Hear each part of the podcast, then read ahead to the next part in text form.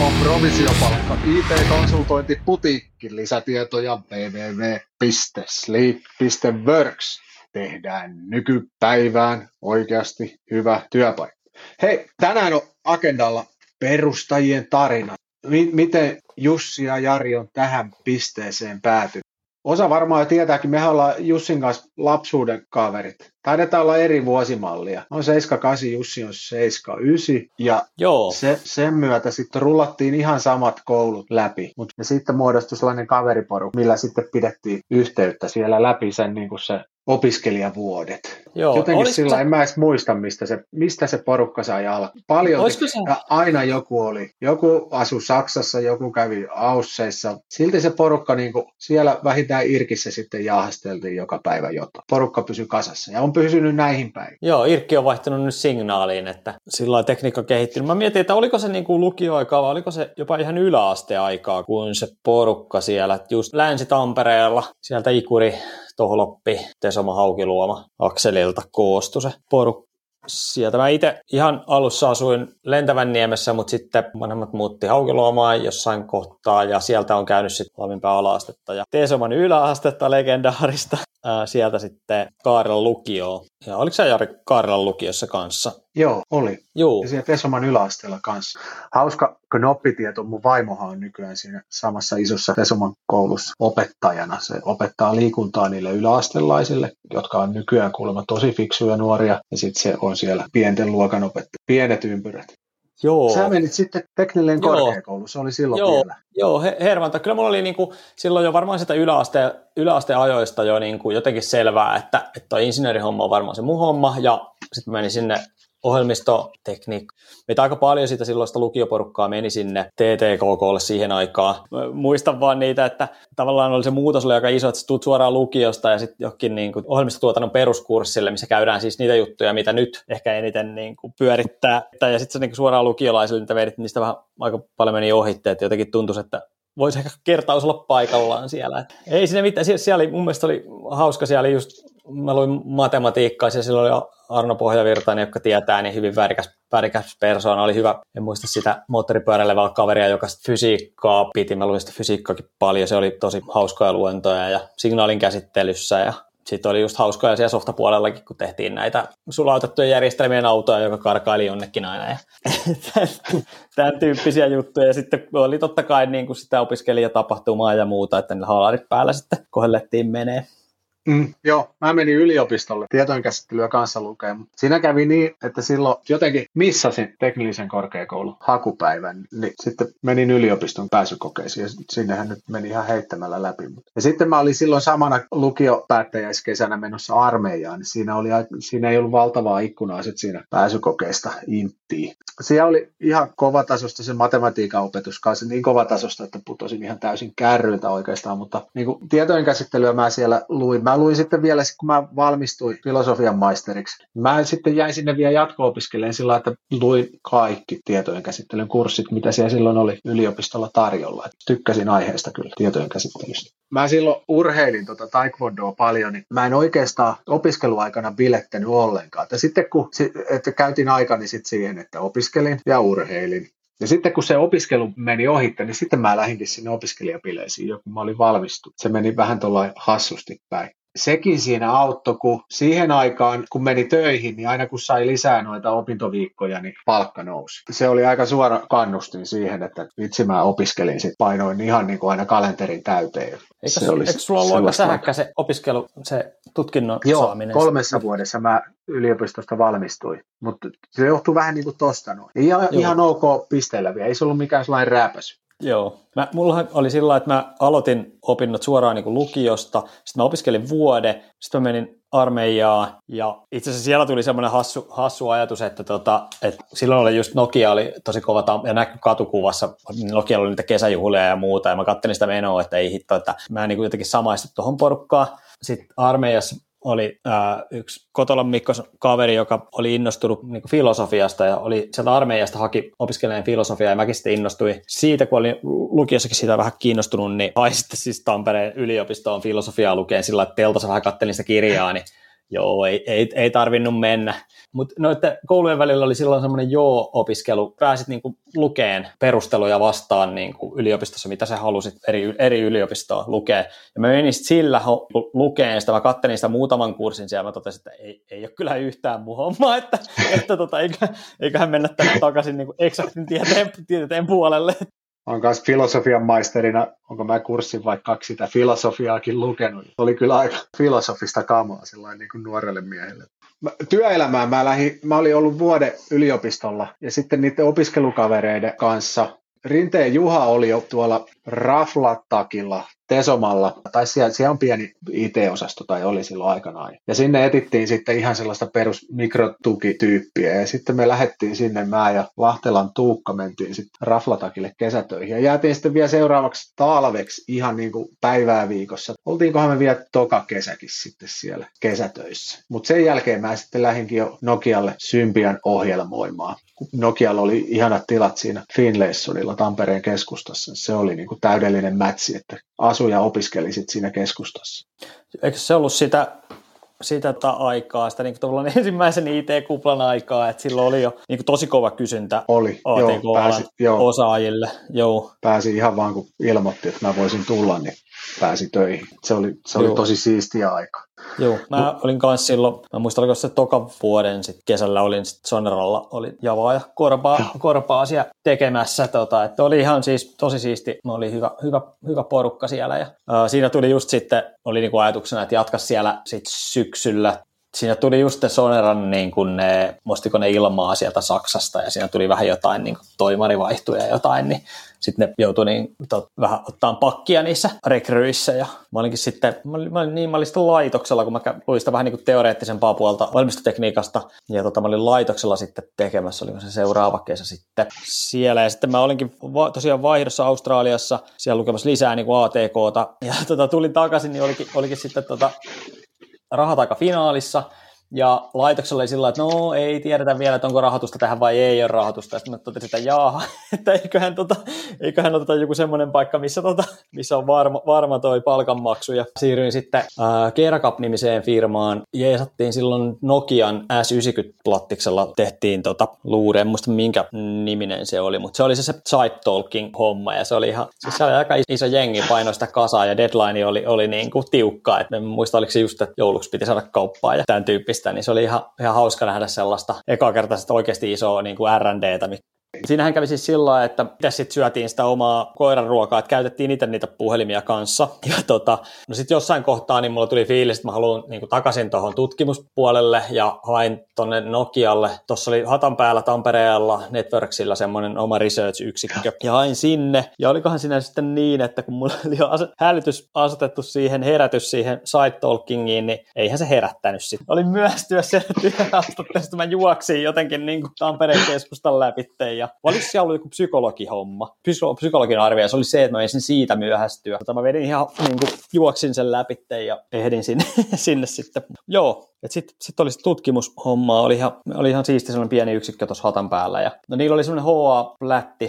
C-lle, C-ohjelmille, että ne takas niin jotain checkpointtausta ja tämmöistä niin heartbeattia. Ja sitten tutkittiin sitä, että jos sen porttaisi Javalle, että minkälainen se olisi. Ja mäkin tein sitten siinä semmoisen DNS-palvelimen porttasin, joka checkpointtasi jotain tilaa sinne. Se oli ihan, ihan hauska ja tietokantojen perfitestausta siihen nimenomaan siihen telkokäyttöön, telkoprofiileihin, miten ne menee ja tollasta. Kunnes sille sitten vedettiin ruksit päälle sille organisaatiolle, että todettiin, että mä tiedän, keskitetään johonkin Espooseen tai johonkin sitä. Ja, ja siinä kohtaa mä sitten totesin, että jaha, että eiköhän tämä telkomaailma nyt nä- nähty tässä kohtaa, että katsotaan se on ollut, muuta. Se on ollut fiksu oivallus kyllä niin aikaisessa vaiheessa. Joo, meni Instadevssä kyllä ihan erityyppiseen niin puolustusvoimille tehtiin sitten siellä Java, Javasoftaa. Että se oli, ihan, se oli sitten taas niin kuin sellaista omaa niin kuin sydäntä lähellä sellaista ohjelmista tekemistä. Se porukka oli aika pieni ja se oli niin kuin, itsellä oli aika paljon panosta tai oman panostus näkyi siinä lopputuloksessa aika paljon ja just Scrumi otettiin käyttöön siinä heti alussa ja itse tykkäsin tosi paljon ja selkeästi huomasin, että ei se tutkija, tutkijahomma ei ollenkaan niin kuin oma, oma juttu verrattuna tähän. Mitäs Jarilla sitten jatkui Mä menin sieltä? Nokialta, no sitten kun Nokia tosiaan sulki Finlaysonin, tämä tarina aina etenee sillä että mistä Nokia irtisanoo tai Nokia sulkee.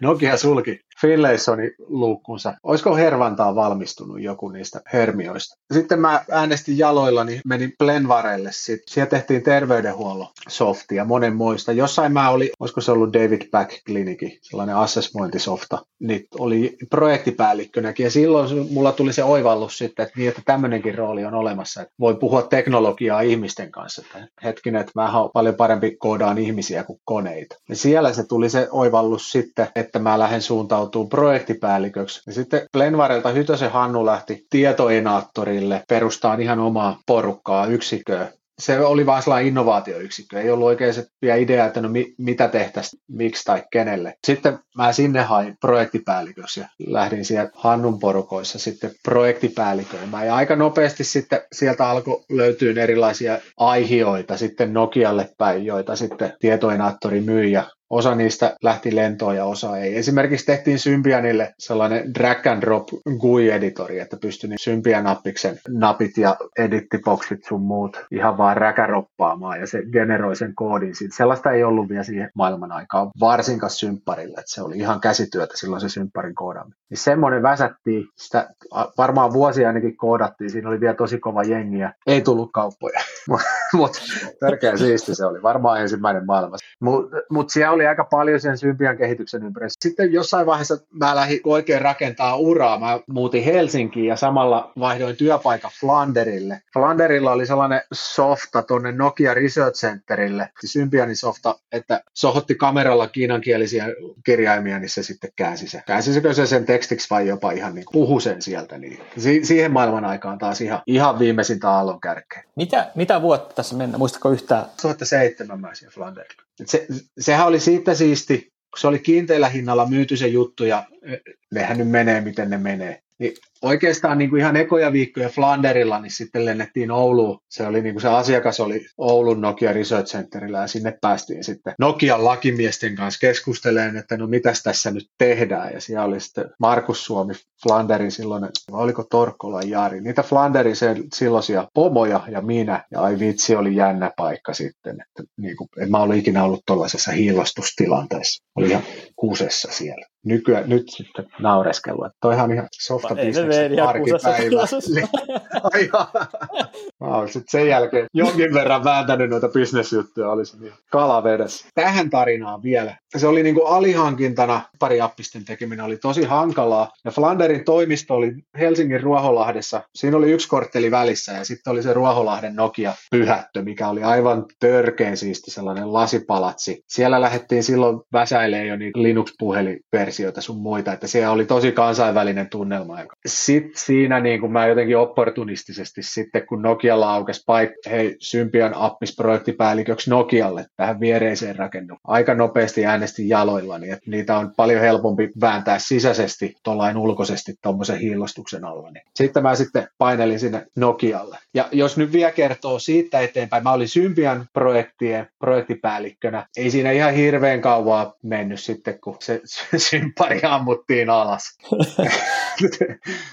Siellä oli niitä please prioritize this kokouksia, missä ei ollut mitään agendaa ja sitten koko jengi johonkin jäähalliin ja sitten kerrotaan kuinka tärkeitä kaikki on ja sen jälkeen ilmoitetaan, että te saatte monen kaikki monoon. Se oli, ai vitsi, se oli brutaalia kamaa, toistuvia monen kertaan. Sitten mä vaihdoin takaisin sinne työkaluhommiin, samoja juttuja, mitä mä tein silloin tietoinaattorilla, mutta mä olin nyt Nokian sisällä, niin sitten kun sympparista alettiin vetää ilmoja, niin sitten mä leijailin siellä Nokian sisällä sitten sinne vanhoihin piireihin ja aloin sitten vetää niitä työkaluprojekteja. Ja sitten jossain vaiheessa niin mä löysin vielä itteni sitten Microsoft vääntämässä samoja työkalujuttuja. Käytiin ihan Redmondissa asti ihmettelemässä, että hei, että kellä on pidemmät työkalut jossain vaiheessa mä muutin Tampereelle ja sitten olin Tampereella Microsoftilla duunissa ja sittenhän se suljettiin koko saitti. sitten hakeuduin Oforelle projektipäälliköksi Scrum Masteriksi.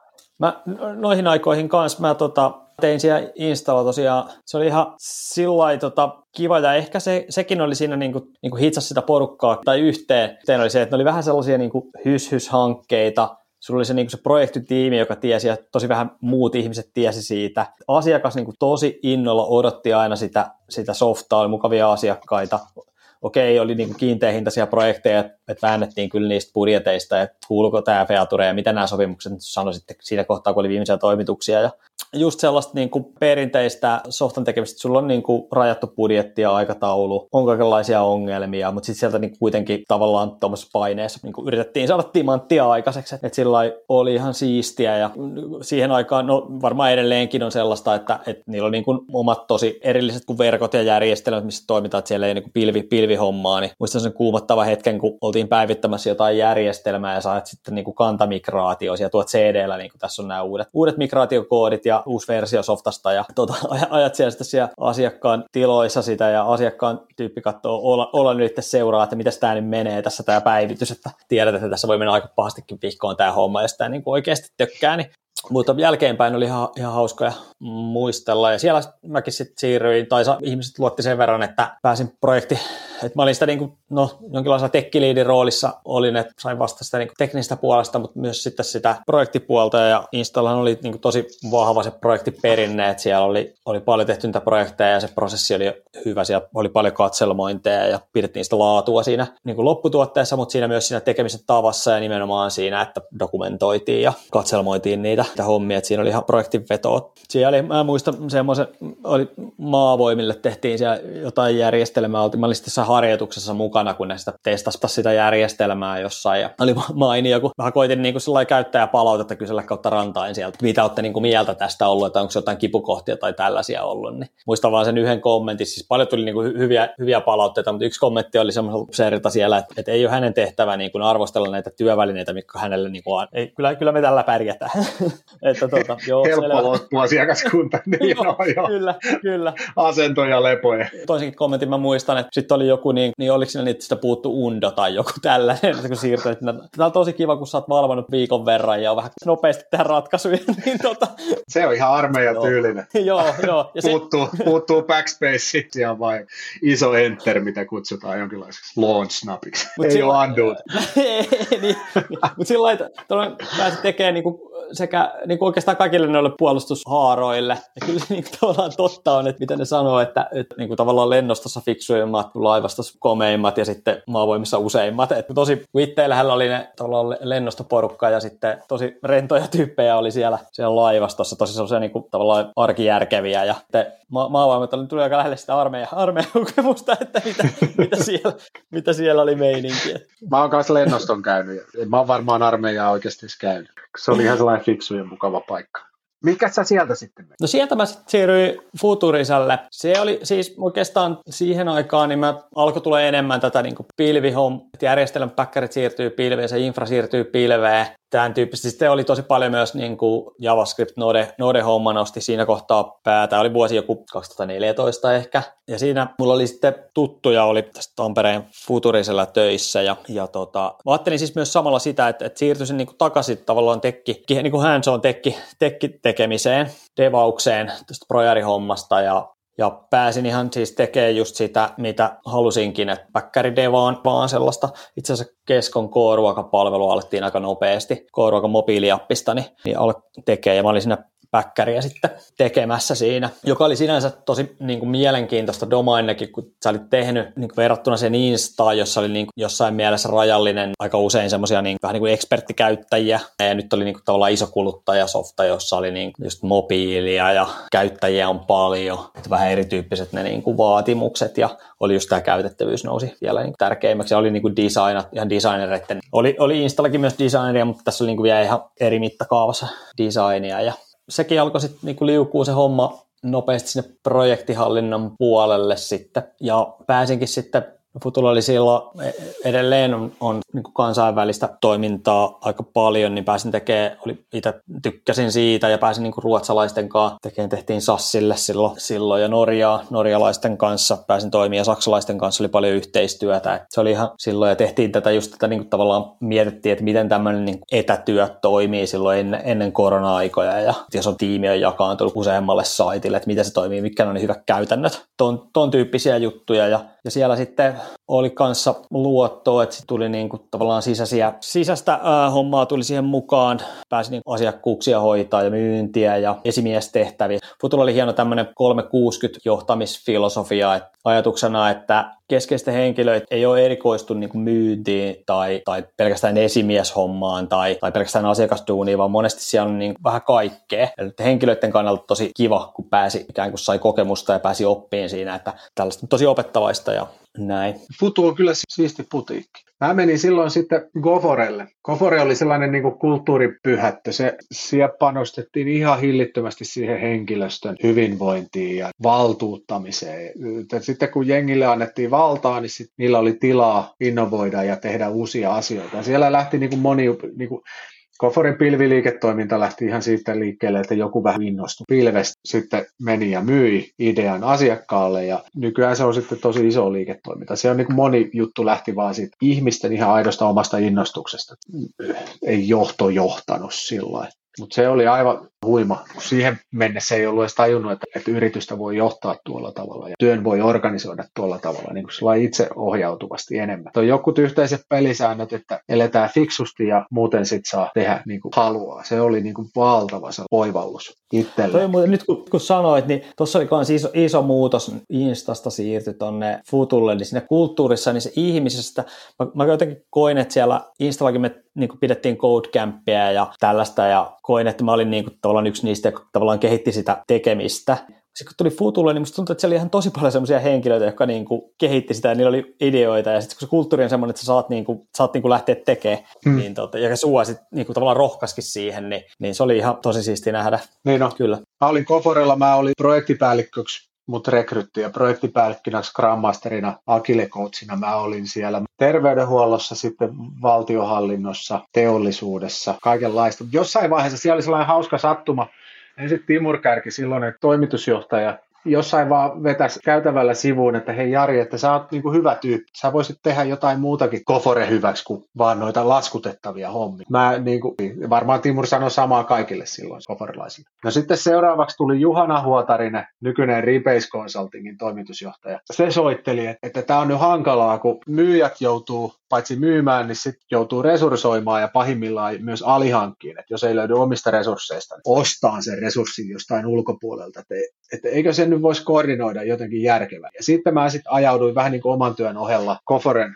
alihankinta vastaavaksi. Että luotiin yksi polku, mistä Kofore ostaa. Yksi ihminen hoitaa sen koko show. Sillä että se ei ole kenenkään muu harteilla ja sitten ulospäin se näyttää jotenkin ryhdikkäämältä. Ja sitten kun siihen vähänkin panosti siihen hommaan, niin sehän lähti kasvuun tosi kovalla vauhdilla. Että ennen pitkään sitten mä huomasin, että no, ei mun niin missään nimessä kannata jonkun kymppitonnin takia kuussa tehdä laskutettavaa hommaa, kun siinä alihankittiin monella miljoonalla kuussa. Sitten tein sen kipeän päätöksen, että nyt sitten vähennän ainakin selkeästi asiakashommia ja pyöritän sitten sitä alihankintaa. Ja silloin mä aloin sitten somessakin enemmän mesoomaan siitä. Loin vähän sellaisen somebrändin, että se on sitten yksi tyyppi, joka Koforelle ostaa. Et jos sinne haluaa niin kuin jotain myyntipuhelua tai töötätä Koforen suuntaan, niin sitten ne löytäisi niin kuin suoraan siihen mun työpöydän. Se toimi tosi hienosti. Se on varmaan yksi syy itse asiassa, miten tässä nyt mä sitten pääsin tähän Sleekki-hommaan mukaan. Et si- siinä niin kuin tuli näytettyä monella tavalla. Siellä oli mukana myynnissä ja ostamisessa ja neuvotteluissa ja riitelyissä ja reklamoinneissa ja kaikessa sellaisessa. Niin on, on ollut kyllä niin monen muotoisessa neuvottelupöydässä, että oksat pois. Oli varmaan sellainen niin kuin luonteva profiili.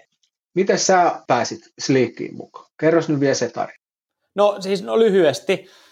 Sliikki lähti sitä, että oli niin kuin No niin kuin Esko sanoi, että sosiaalista pääomaa, eli kavereita käytännössä, jotka, jotka tunsi taas toisia kavereita ja joilla oli niin kuin intressi, yhteinen intressi, johon sit niin kuin tarvittiin yrittäjää ja sitä kautta keskustelut lähti käyntiin ja, ja vahvistui oikeastaan, että, että tota, Jarinkaa tässä kaksin, niin niin tota, lähdettiin sitä, siitä sitten liikkeelle.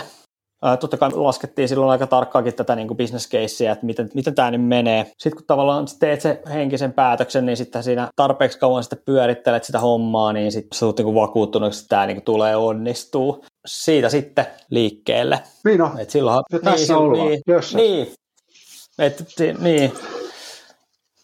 Et, et, no tavallaan no, kirjoja lukenut niin kuin niin kuin firmojen perustamisesta ja tällaista. Kyllähän se aika monet korostaa sitä, niin kuin, että pitää olla se perustajaporukka pitää olla hyvä. Ja kyllä mä sitä silloin mietin kanssa, että, että onko tämä se, niin kuin se hyvä porukka, ja silloin mietin, että aika hyvin niin kuin, tavallaan tukee vahvuudet toisia, että on niin kuin, Jari on selkeästi niin kuin tekijä, että saa aikaiseksi, ja itse niin kuin vähän ehkä jotenkin analyyttisempi tai tämmöinen, voisi olla ihan hyvä, hyvä kompo, joka on mun mielestä näyttänyt toteen, nyt ainakin tämä ensimmäiset neljä kuukautta on mun mielestä onnistunut tosi hyvin.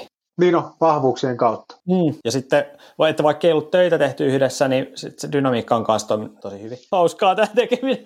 Joo, sehän oli vähän sellainen on niitäkin sanontoja, että ei kansi kaverin kanssa lähteä tekemään tai mitä liian kaikenlaisia, mutta ne.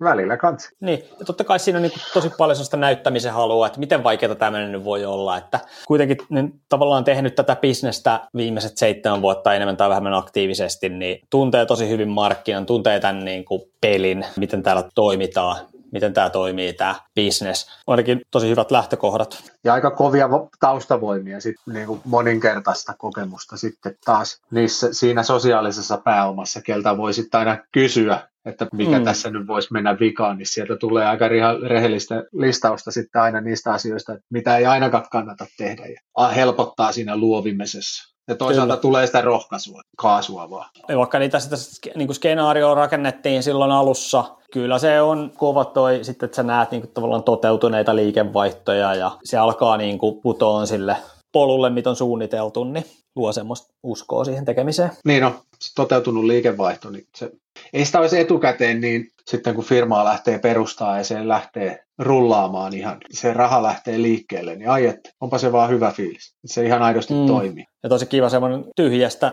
luoda sitä, kun liikevaihto sitä, että joku asiakas on siitä valmis maksaa ja toisaalta niin kuin työntekijöille pystyy maksamaan sitä hyvää korvausta, joka on se meidän liikeidea ytimessä. Kyllä siitä tulee hyvä fiilis. Ja konseptina vielä, että konsepti on aika yksinkertainen, mutta siinä piilee se koko kauneus siinä.